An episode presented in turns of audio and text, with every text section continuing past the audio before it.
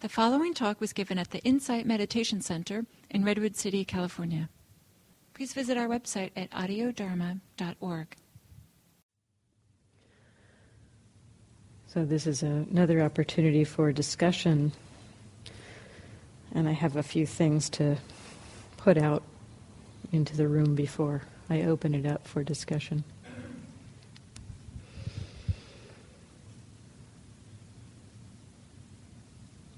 Any meditation practice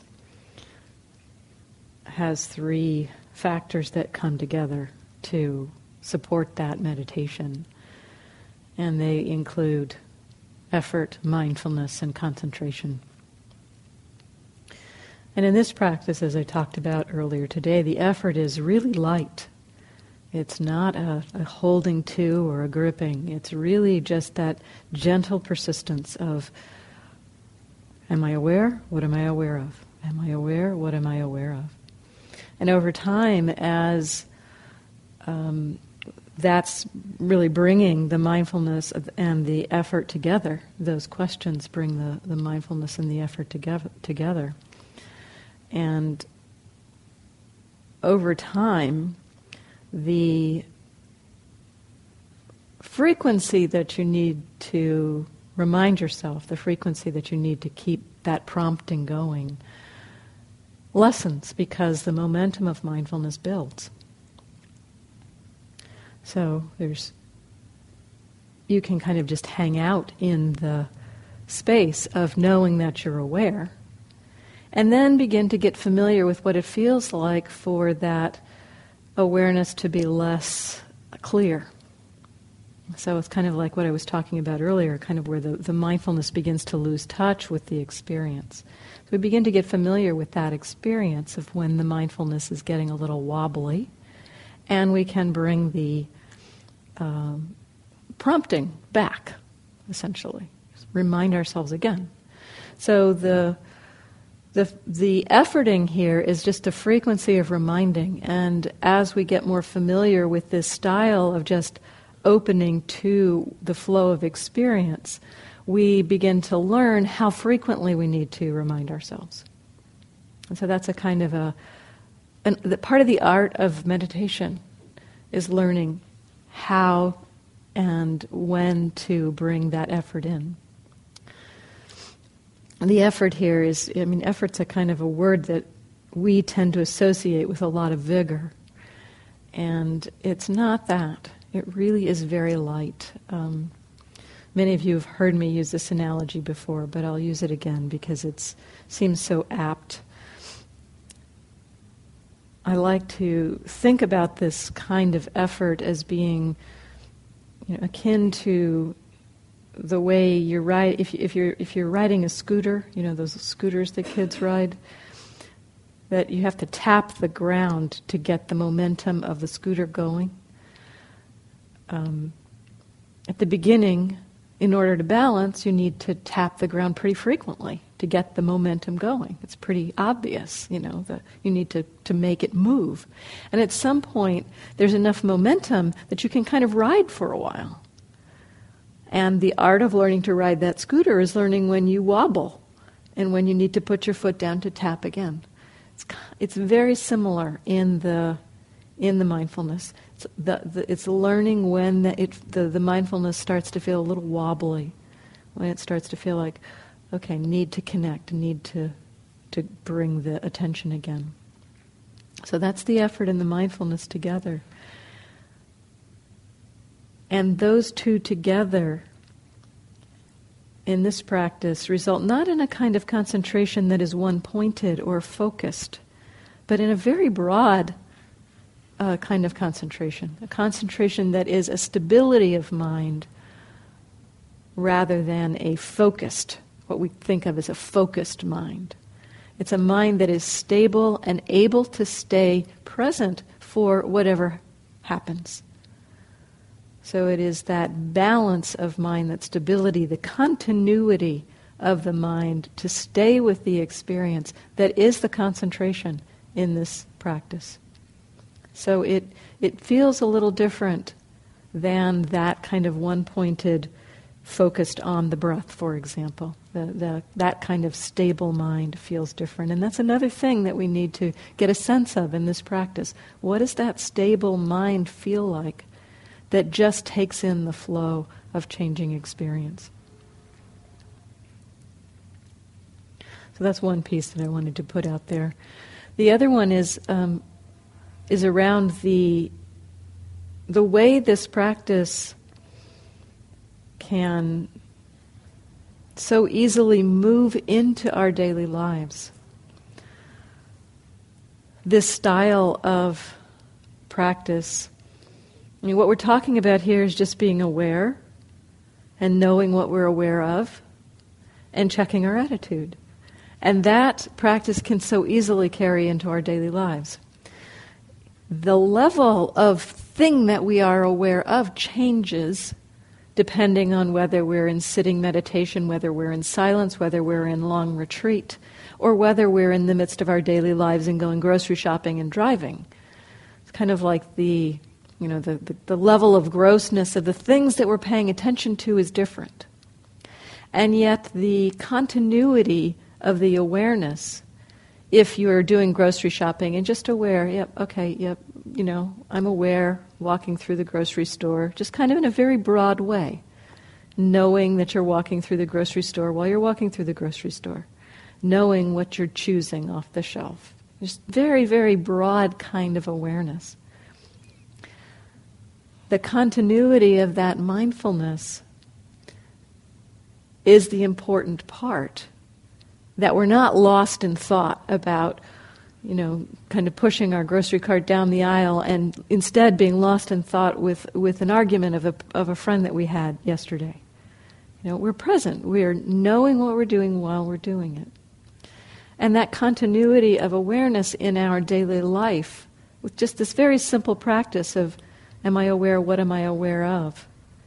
Even though it's not detailed, it's not a detailed kind of awareness. It may not be that you're, you know, intensely aware of the vibratory nature of your experience while you're walking through the grocery store.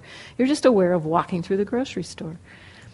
But the uh, the continuity of the mindfulness at that, even that gross level, translates into a stable mind. And the mind becomes very fluid. There's so many different levels of things that the mind can be attentive to, the kind of everyday, ordinary things that we're aware of in our daily lives. And, you know, much more subtle things that come when we sit in meditation for a day or even an hour or for a retreat. So there's different, different levels of what we become aware of. And yet the practice is the same. It's just, am I aware? What am I aware of? What's my attitude? And what I found for myself in the the monastery when I went to the monastery, the longest period I spent in the this monastery, where he taught this style, was six and a half weeks. And it wasn't a silent retreat. You know, we spent time talking. Um, so, so I was moving between those various levels of consciousness of awareness and having a conversation over lunch and and then going back to my room and maybe doing some laundry and then doing some meditation. Um, and what I began to see with this practice not changing is how easily the mind began to be able to move between these levels. There wasn't so much of a distinction. You know, it's it's this is what's happening right now. I'm having a conversation. I'm aware of having a conversation. Coming into the meditation after a, concent- uh, after a conversation, there's more energy in the body. That's present in the body. And very quickly, if there's no belief or idea around that energy as being an impediment to the meditation, which is often what we think, it settles and the mind quite quickly shifts levels. And I found that this practice really allows the mind to be very flexible in moving between uh, different levels of experience. So it's a, it's a great practice to engage in in daily life, and it will directly impact your ability to be stable and calm in your sitting practice and to be able to see reactivity. I mean, the, the, the, a lot of what we do in our meditation is to notice when reactivity arises and try to meet that reactivity so that we can not act out of that reactivity. We do that in the sitting, we can do that in our daily lives. So this practice really it goes it goes it can go very deep. Even though it's a very light touch. That light touch sustained through time is what gives that mindfulness its ability to penetrate very deeply into kind of the under the undercurrents of how our suffering comes to be, how our reactivity comes to be.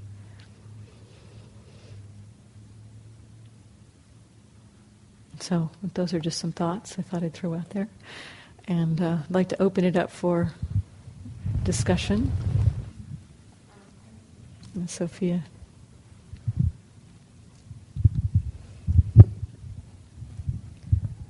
Well, I'm glad I stayed because what you just said was the most valuable thing I've heard all day and all week. So it was very, very helpful. Very helpful. Really grateful for what you just said.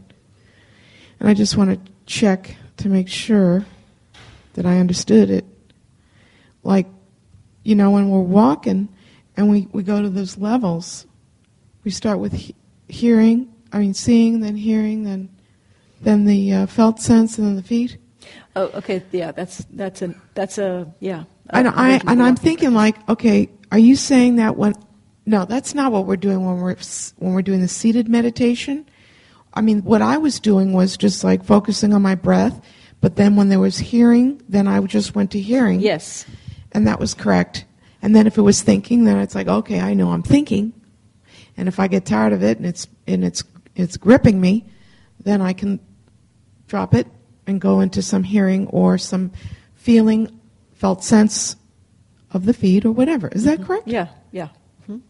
Yeah, so just okay. in this practice, it's very much. Um, but you don't force noticing. yourself. You don't stand. force yourself. Okay, that's the difference. That's right. Then it's that's not, right. It's that's and a different exercise. That the walking that I gave on Sunday right, is different. a different exercise. It's a different exercise. Yes.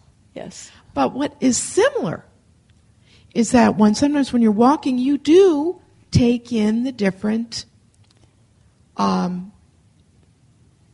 stimuli through the different sense doors. That's right. So that is a similarity. Yes. It's, it's just similar. that we're not doing a methodical That's thing. correct. Okay, I'm just trying to work this out of my mind, trying to see the difference of these different exercises or practices. Right. And I guess, you know, they all have validity and they develop different things or different that's correct. You know, they they all have value. Right. And it's wonderful to practice different things.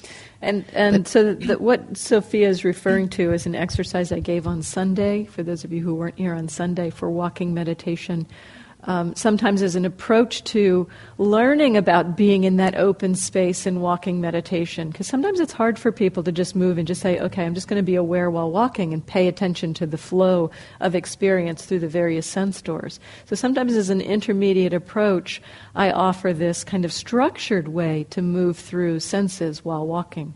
So 10 or 15 paces of noticing that you're seeing, 10 or 15 paces of noticing that you're hearing, 10 or 15 paces of noticing the body moving through space, 10 or 15 paces of feet touching the ground, and then cycling back through.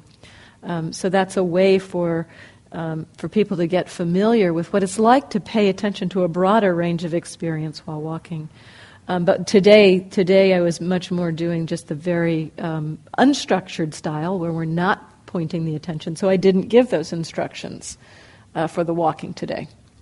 So normally you're supposed to rest on the breath until something else you're aware of something else. You don't have to force the breath, but you don't have to discard the breath. If you're aware of the breath, if, you're aware of the breath. If you're aware of the breath, you're aware of the breath. And this is something that it's okay to practice for, you know, instead of because I, I the, you know, it's hard to focus just on the breath. And so I guess. So is that so a different you, practice you, that develops different things? I mean, am I going to get you know? if you stayed with the breath and just stayed with the breath, it fo- it develops a certain kind of concentration. Right. The um, anapanas. It it, it, it is that what it's creates a it creates a very um, focused attention that is kind of one pointed, Yeah. as opposed to being more broad and taking in a flow of experience. It it, it, it narrows down the attention. There's different ways to concentrate. I mean, there's different ways to be pay attention to the breathing.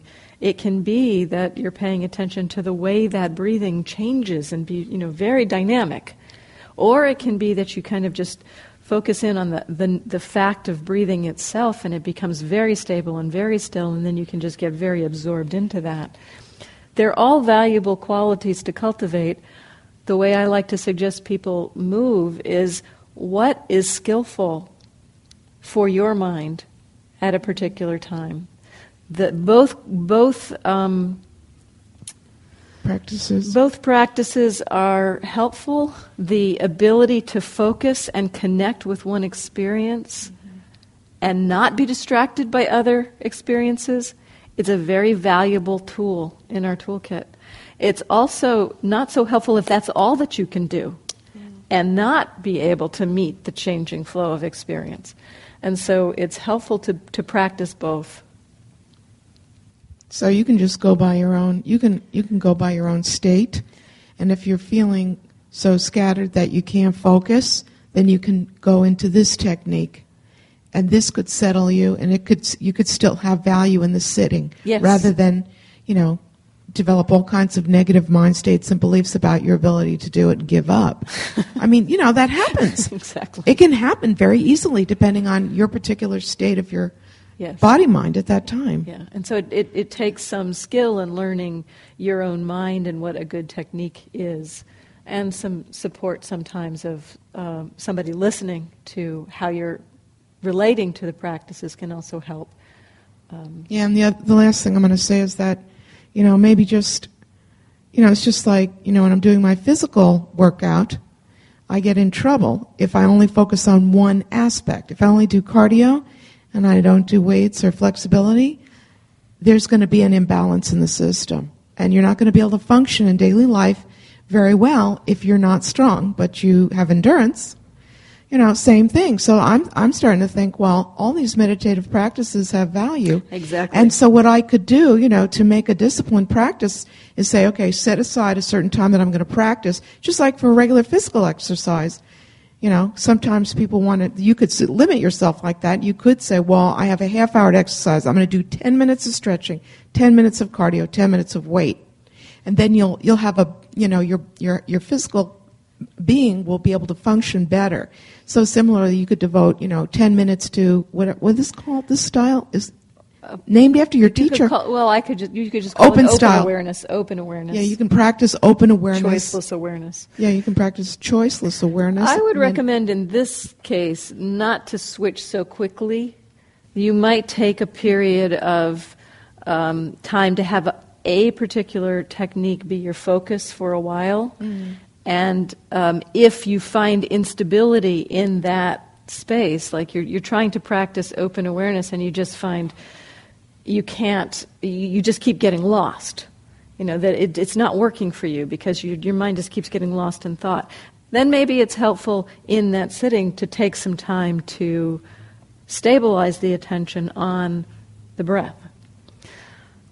But to kind of have a, a, a rough sense of um, what you're doing for a particular stretch of time. It's, it's not so helpful, I think, to switch quickly between So you techniques. you want to you want to see over time Yes. how that practice is affecting you at all levels before you switch. Yes. So Yes. you really it's not really comparable to physical culture No, necessarily. I don't, not necessarily, yeah. Okay, so that's not going to work.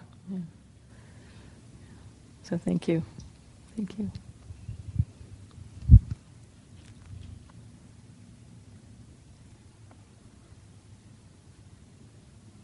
Yeah.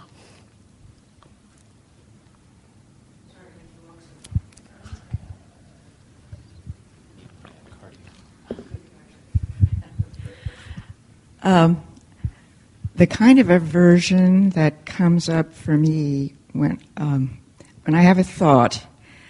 Um, there's an aversion to giving it up, um, and under and that aversion uh, sometimes manifests as boredom or fear of boredom. But in fact, what is under the fear of boredom is fear of annihil- self-annihilation. Self-annihilation. Mm. I'm aware of that. That there's one aspect of me that would love to get rid of myself with all its terrible habits that I'd like not to have. Uh, and then there is the other part that is scared to death uh, to let that go for fear I'll disappear. Yes. That, okay, Uh-huh. so you know what I'm talking about. yes. so, uh, uh, so I find it very hard not to be seduced by those thoughts, by by the thoughts. by the thoughts. By the thoughts. yeah, not to get into them and follow them. Which thoughts? Um, The thoughts that I'm going to be annihilated, or no, no, no. The the- thoughts that are might be entertaining, see, or I'm right, planning, or I'm reminiscing, or I'm running a story. So a couple of a couple of thoughts I have around this. I mean, first of all, it sounds like what's happening is that your mind is creating pleasantness for you. Yes. Well, yeah. What passes for pleasantness? Yes. So um, the first thing I'd recommend in reconnecting with your experience, so you, you know, you, you're off, lost in thought, and you're wake up in that moment. In that moment, the first thing you know, the first thing that you currently seem to be thinking of is, I have to let go of those thoughts and come back to the to something else. And instead of that kind of approach, see if you can rather think of, I'm waking up into something. And right now, that is pleasantness. The, the experience that your mind has been constructing is probably you'll wake up into a sense of pleasantness. And the resistance, partly, I think, is letting go of that pleasantness for something you anticipate will be less pleasant. Uh, yeah. So, um, so in that first moment of waking up, allow yourself to connect with the pleasant feeling. First of all, let yourself connect with that pleasant feeling. You actually, you know, your mind was constructing a pleasant feeling, but you weren't terribly mindful of it. so, in that moment of coming back to mindfulness, let yourself take in the pleasantness that's there. Okay, that's the first the first piece. That will give you. Um, it sounds like you may have this idea, a little bit of a belief that mindfulness equals drudgery, unpleasant, kind of Yeah, boring. boredom. so here's an opportunity for you to re-educate your mind about the fact that mindfulness can mean experiencing pleasant experience. Because in that waking up, in that moment of waking up, you're waking up into this thought that a fantasy or whatever, some interesting scenario. There's pleasant experience that you've been missing. Let yourself take that in. Let yourself feel that pleasantness. And then see what happens from there. I mean, you may, you may find you, you feel a little pulled back, but if you allow yourself to connect to that pleasantness, it may be, you know, there may be a little bit of emotion underneath of happiness. You know, I, I find when I find myself lost in thought, you know, sometimes I find myself lost in thought about friends, and there's kind of a pull to thinking about those friends, and yet what I feel when I come back is a happiness.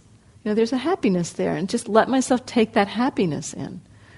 So allow yourself to connect with whatever has come up as a result of the thinking, as opposed to thinking, need to stop that, drop that whole thing, come back to the breath. You know, there's an, inter- there's an intermediate place in there of noticing what has happened. Then there is the whole piece around um, that you talk about about um, you know the pull to that because it it feels like somehow you or Yeah, if I, if I don't have my thoughts, I don't exist, kind Right. of thing. Yeah. Right. And so in that place, the thing to, to pay attention to or to, to kind of let yourself connect with is um, the discomfort that you feel around not having something to ground yourself on. There's a kind of a discomfort there. And what happens if you allow that discomfort, even for just a few minutes? Just a few seconds even. What happens to you? You don't disappear. Discomfort is there. You don't disappear. There, you, there's just sensation, there's feeling. And so it's kind of just beginning to slowly touch into the reality. I mean, what you've got is a belief going that if I let go of my thoughts, I'll stop existing. And um, so it's, kind of beginning to slowly re educate your mind that no, you know, if there's no thoughts, actually, there's still stuff happening. There's, you know, there's, there's emotions, there's feelings, there's body sensation. There's a ton of stuff going on, actually. There's no, this stuff doesn't disappear. So, um, so just kind of beginning to slowly work your way into that. And then if you do in noticing like the, the breathing, if what you notice is that there's boredom or aversion to that, you don't have to pay attention to the breathing. Notice the boredom. Can't imagine anything more boring than paying attention to boredom, actually, but okay. Actually, you know, I found actually, you know, what is boredom? What is boredom? It's a it's a feeling that something else should be happening.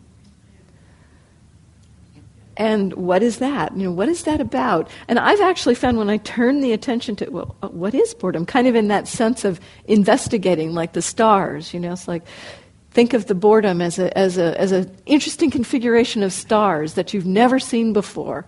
What is this? I've actually found boredom could get really interesting.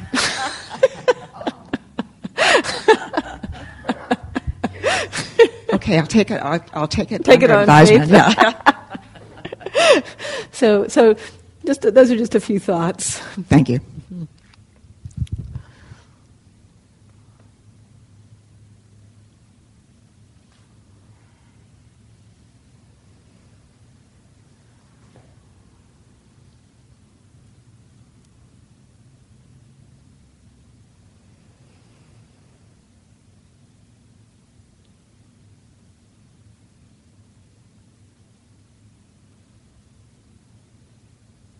So, since we only have three minutes left, I'll go ahead and end with a dedication of merit and a closing um, with expressing the wish, the hope that the beneficial results of our practice together today be offered outwards to those beings, those people that we meet, and from them to people that they meet and in some ineffable way, may the beneficial results of this practice be supportive of the welfare and liberation of all beings everywhere.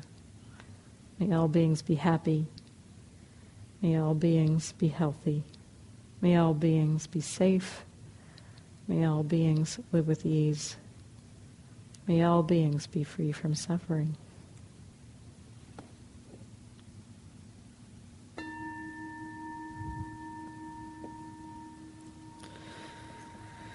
So, thank you for your practice today.